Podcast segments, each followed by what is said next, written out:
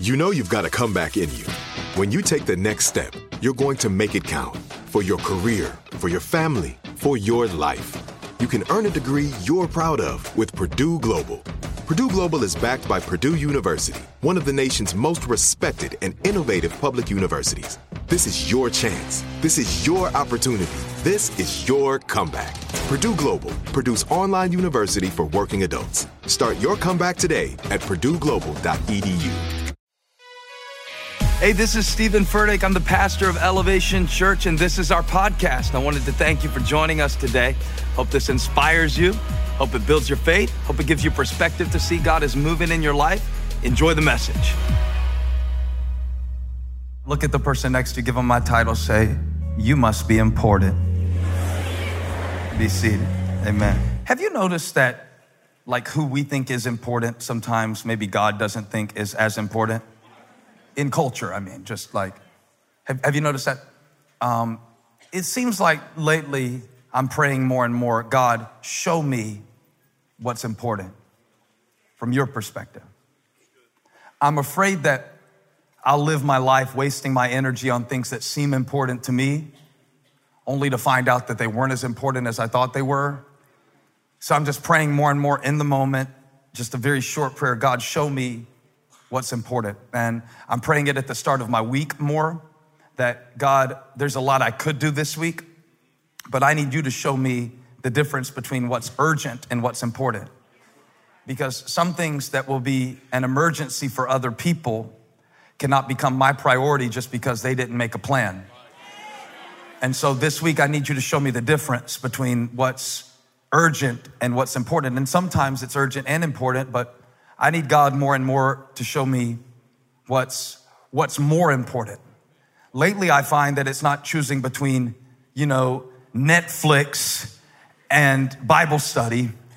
It's like which show on Netflix or Bible study. I'm just kidding. I just want to take it there. No, it's two things that are equally, to me, equal priorities because I know that I need to seek first the kingdom of God and his righteousness, I don't always know what that looks like in this moment because my role in the kingdom consists of multiple roles.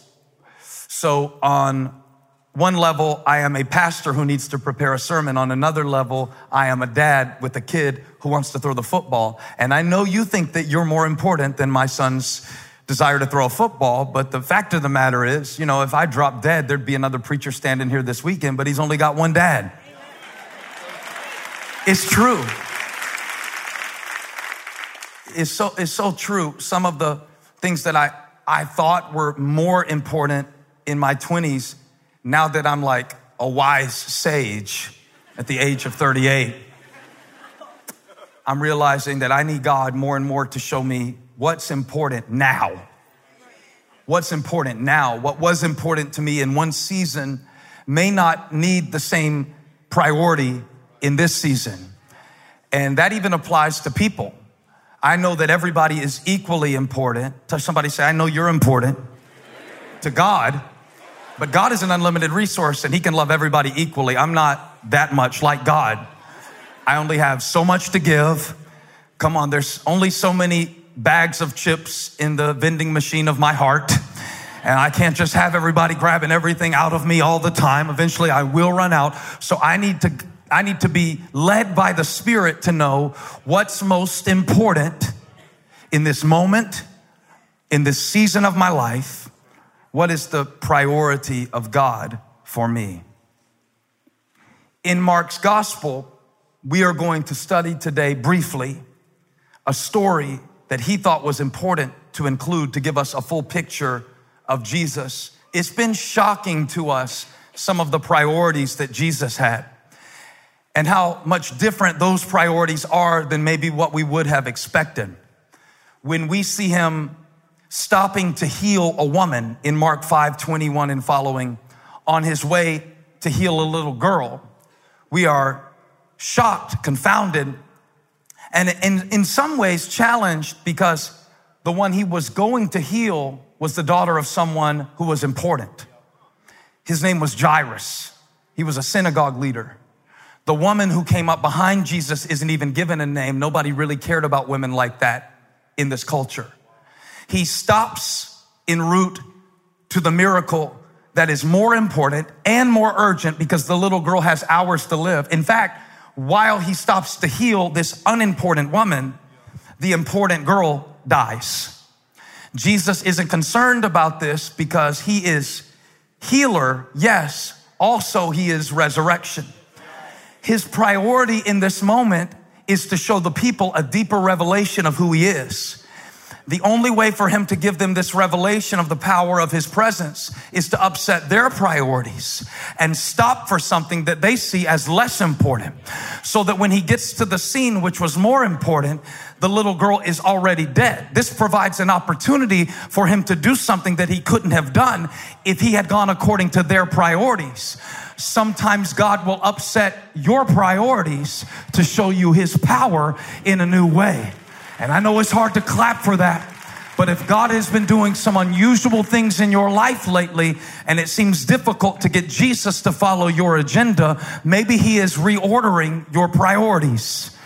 Maybe what was important to you then shouldn't be important to you now, and He's trying to show you an order of importance. That's how you can know when the presence of God is really increasing in your day to day life. It will shift your priorities.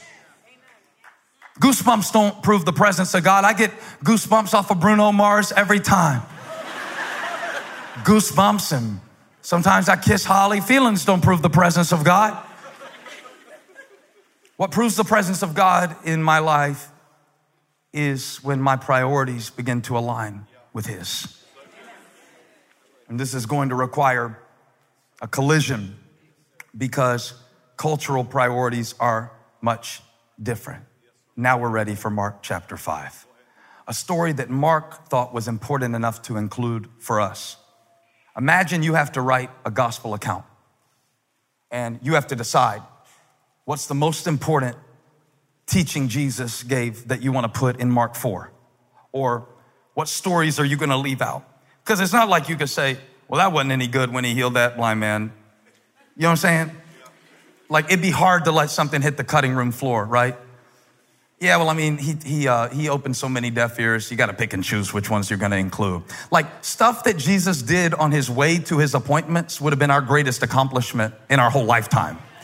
And now Mark has to decide all right, what are the most important stories? And so, in order to do that, he has to choose one theme. And he has to get this theme across because Matthew, who wrote a gospel account, is going to have a theme. Luke is, John is.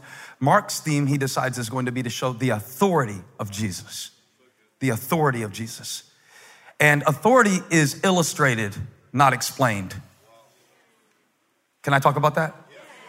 People who always need to tell you they're in charge aren't really in control.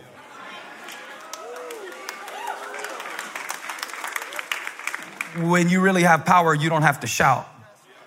Just walk through my house and watch Holly look at one of our kids a certain way, and you will see that power doesn't have to shout.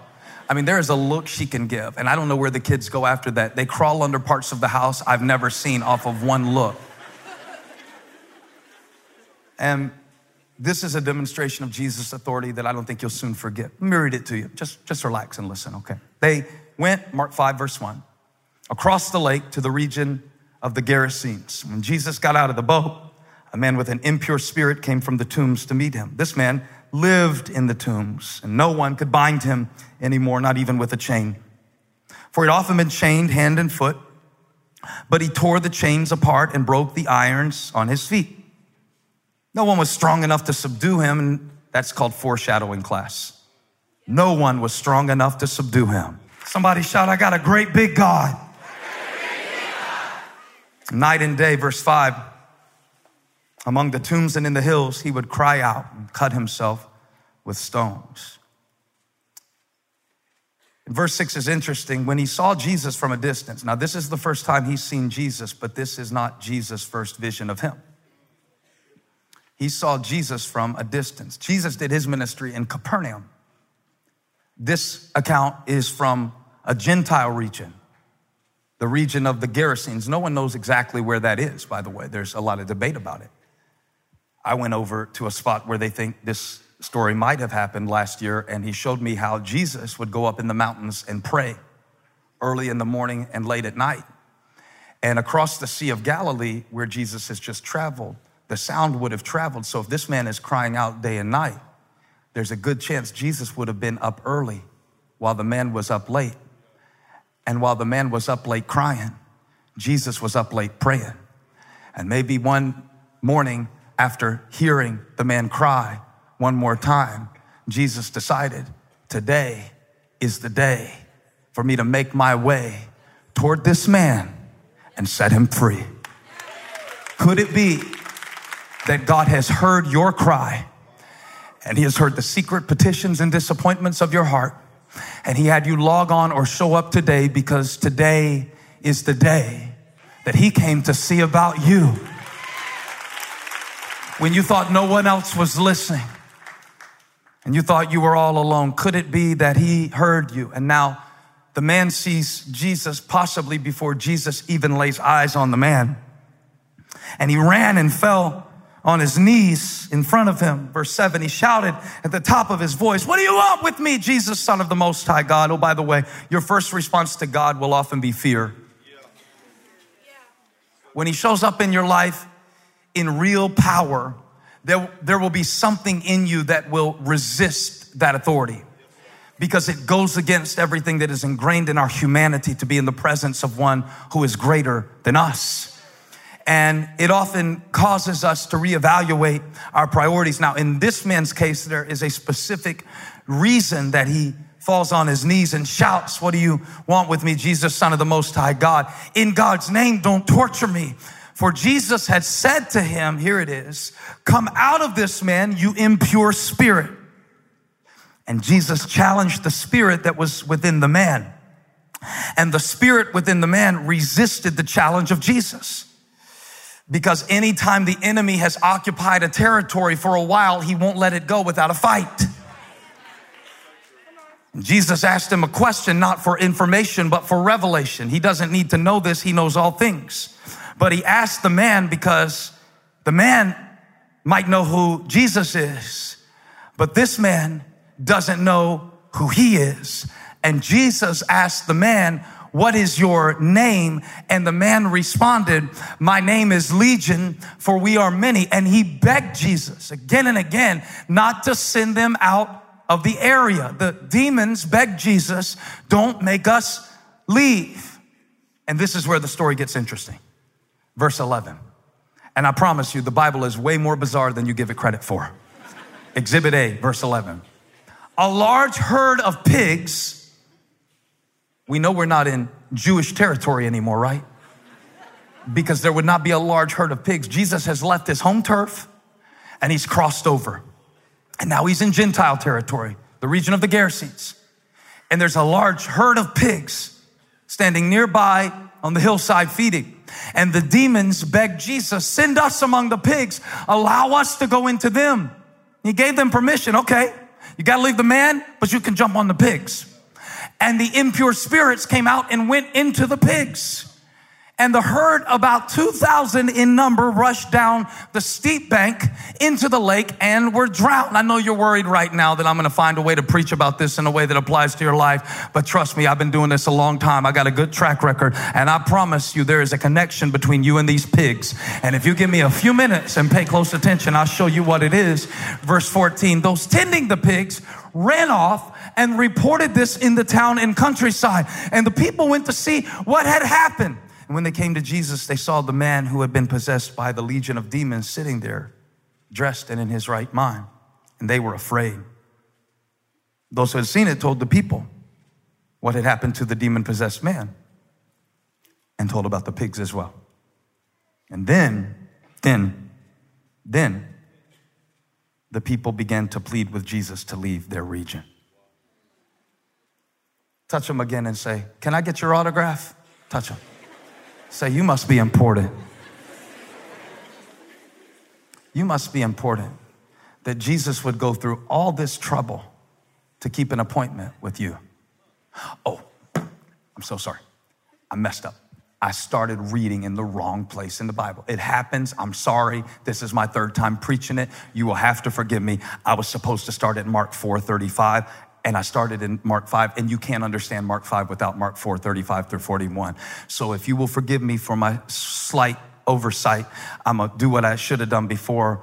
I wanna tell you about the storm that came before the miracle. This passage of scripture will preach all by itself because Watch this. How many of you are going through a storm in your life today? Just raise your hand. Or somebody close to you is going through a storm. Raise your hand. Now, see how easy it is to preach about storms? Did you see the high percentage of hands that went up? Except at Blakeney, they never raise their hands when I ask them to. But let me try this one more time. How many of you are going through a storm? You just came out of a storm, or you know there's probably a storm around the corner. Come on, be a meteorologist and touch your neighbor and say, There's a storm out on the ocean. So, so let me read this to you because it's important. Somebody say it's important. That day when evening came, this is the same day, remember, same day. Mark didn't divide this into chapters. We did that later. Mark's writing it all as one story. That day, when evening came, Jesus said to his disciples, Let's go over to the other side. Note, he doesn't tell them why. He doesn't say, Because I've got an appointment on the other side. He doesn't tell them why, he just tells them what. Can you obey what God says when you don't know why? Can you just get in and go even though you don't know where this is going? If you believe He has all authority, you don't need full details to be obedient. This is just for the obedient Christians who are willing to cross over. Now, make a note of this you can't cross over without conflict. Jesus is moving the mission forward. He's leaving the comfort zone of what do we call it? Capernaum? Ooh, Nahum, comfort, Capernaum, Capernaum. It's the place of the comforter. He's leaving the comfort zone and he's moving into enemy territory. Like some of you are doing right now in your life. You are beginning to move forward in the things of God. You're changing your circle. You're changing your values. You have begun to prioritize the presence of God. But let me warn you when you make God your priority, the enemy will send a storm. You never cross over without conflict. Did you expect the devil would let you go without a fight?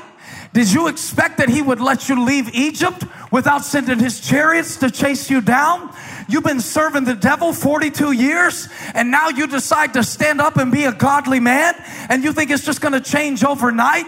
As a matter of fact, I want to announce to you the reason the storm is raging might not be because you're Jonah headed away from the will of God. It might be because you're crossing over into the calling that is on your life. That's what the conflict is all about.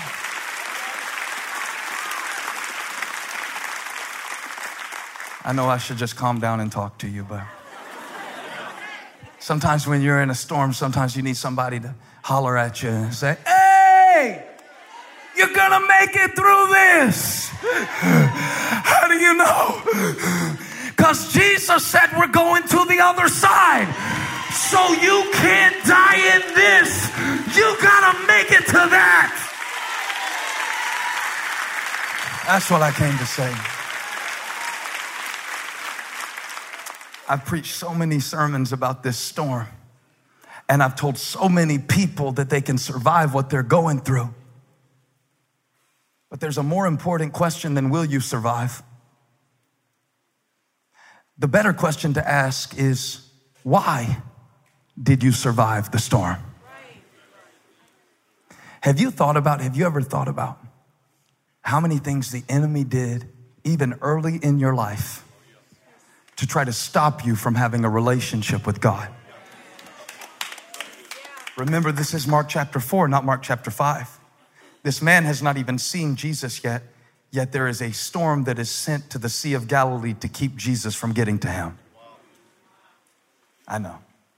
You're like, well, how do you know the devil started the storm? Maybe it was just climate change.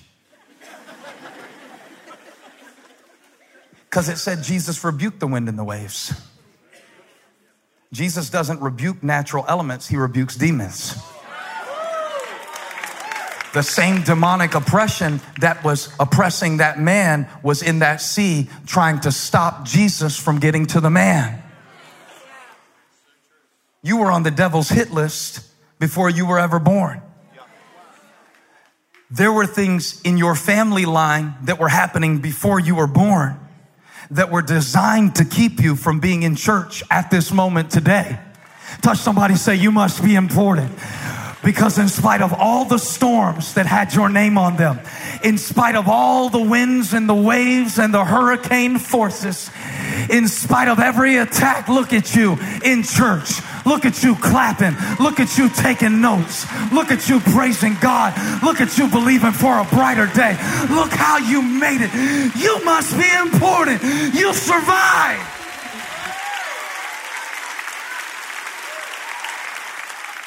You know how I know you're important?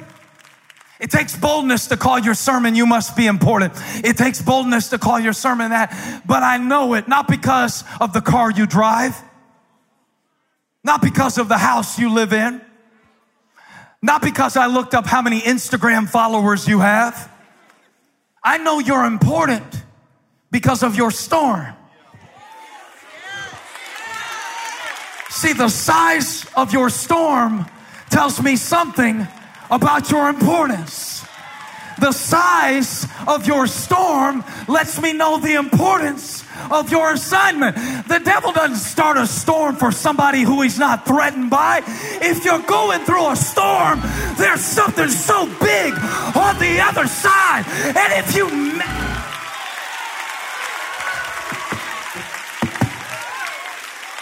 High five, three people say, You must be important.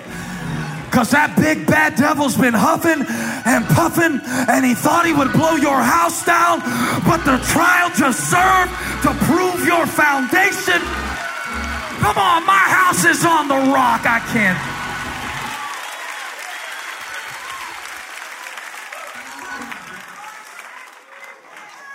I was so confused for so long. I thought the storm meant that God had left me, you know? But in this passage, the storm means he's on the way. Did you hear what I said? If you're going through a storm right now, or if one happens to hit on Thursday morning, I want you to know that the storm is a sign that grace is on the way. The Bible says the storm came up suddenly. The moment Jesus started in the direction of the man, here came a storm. Not because God wasn't with him, but precisely because he was headed in his direction.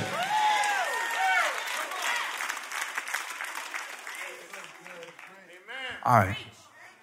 So if that's true, if what I just said is true, that there is a storm that proves see, uh, nobody attacks what isn't valuable. I promise you, if I went to play game seven today, LeBron wouldn't guard me. I promise you, they would let me run all around that court and do whatever I wanted to do. They would hand me the ball gladly. You only guard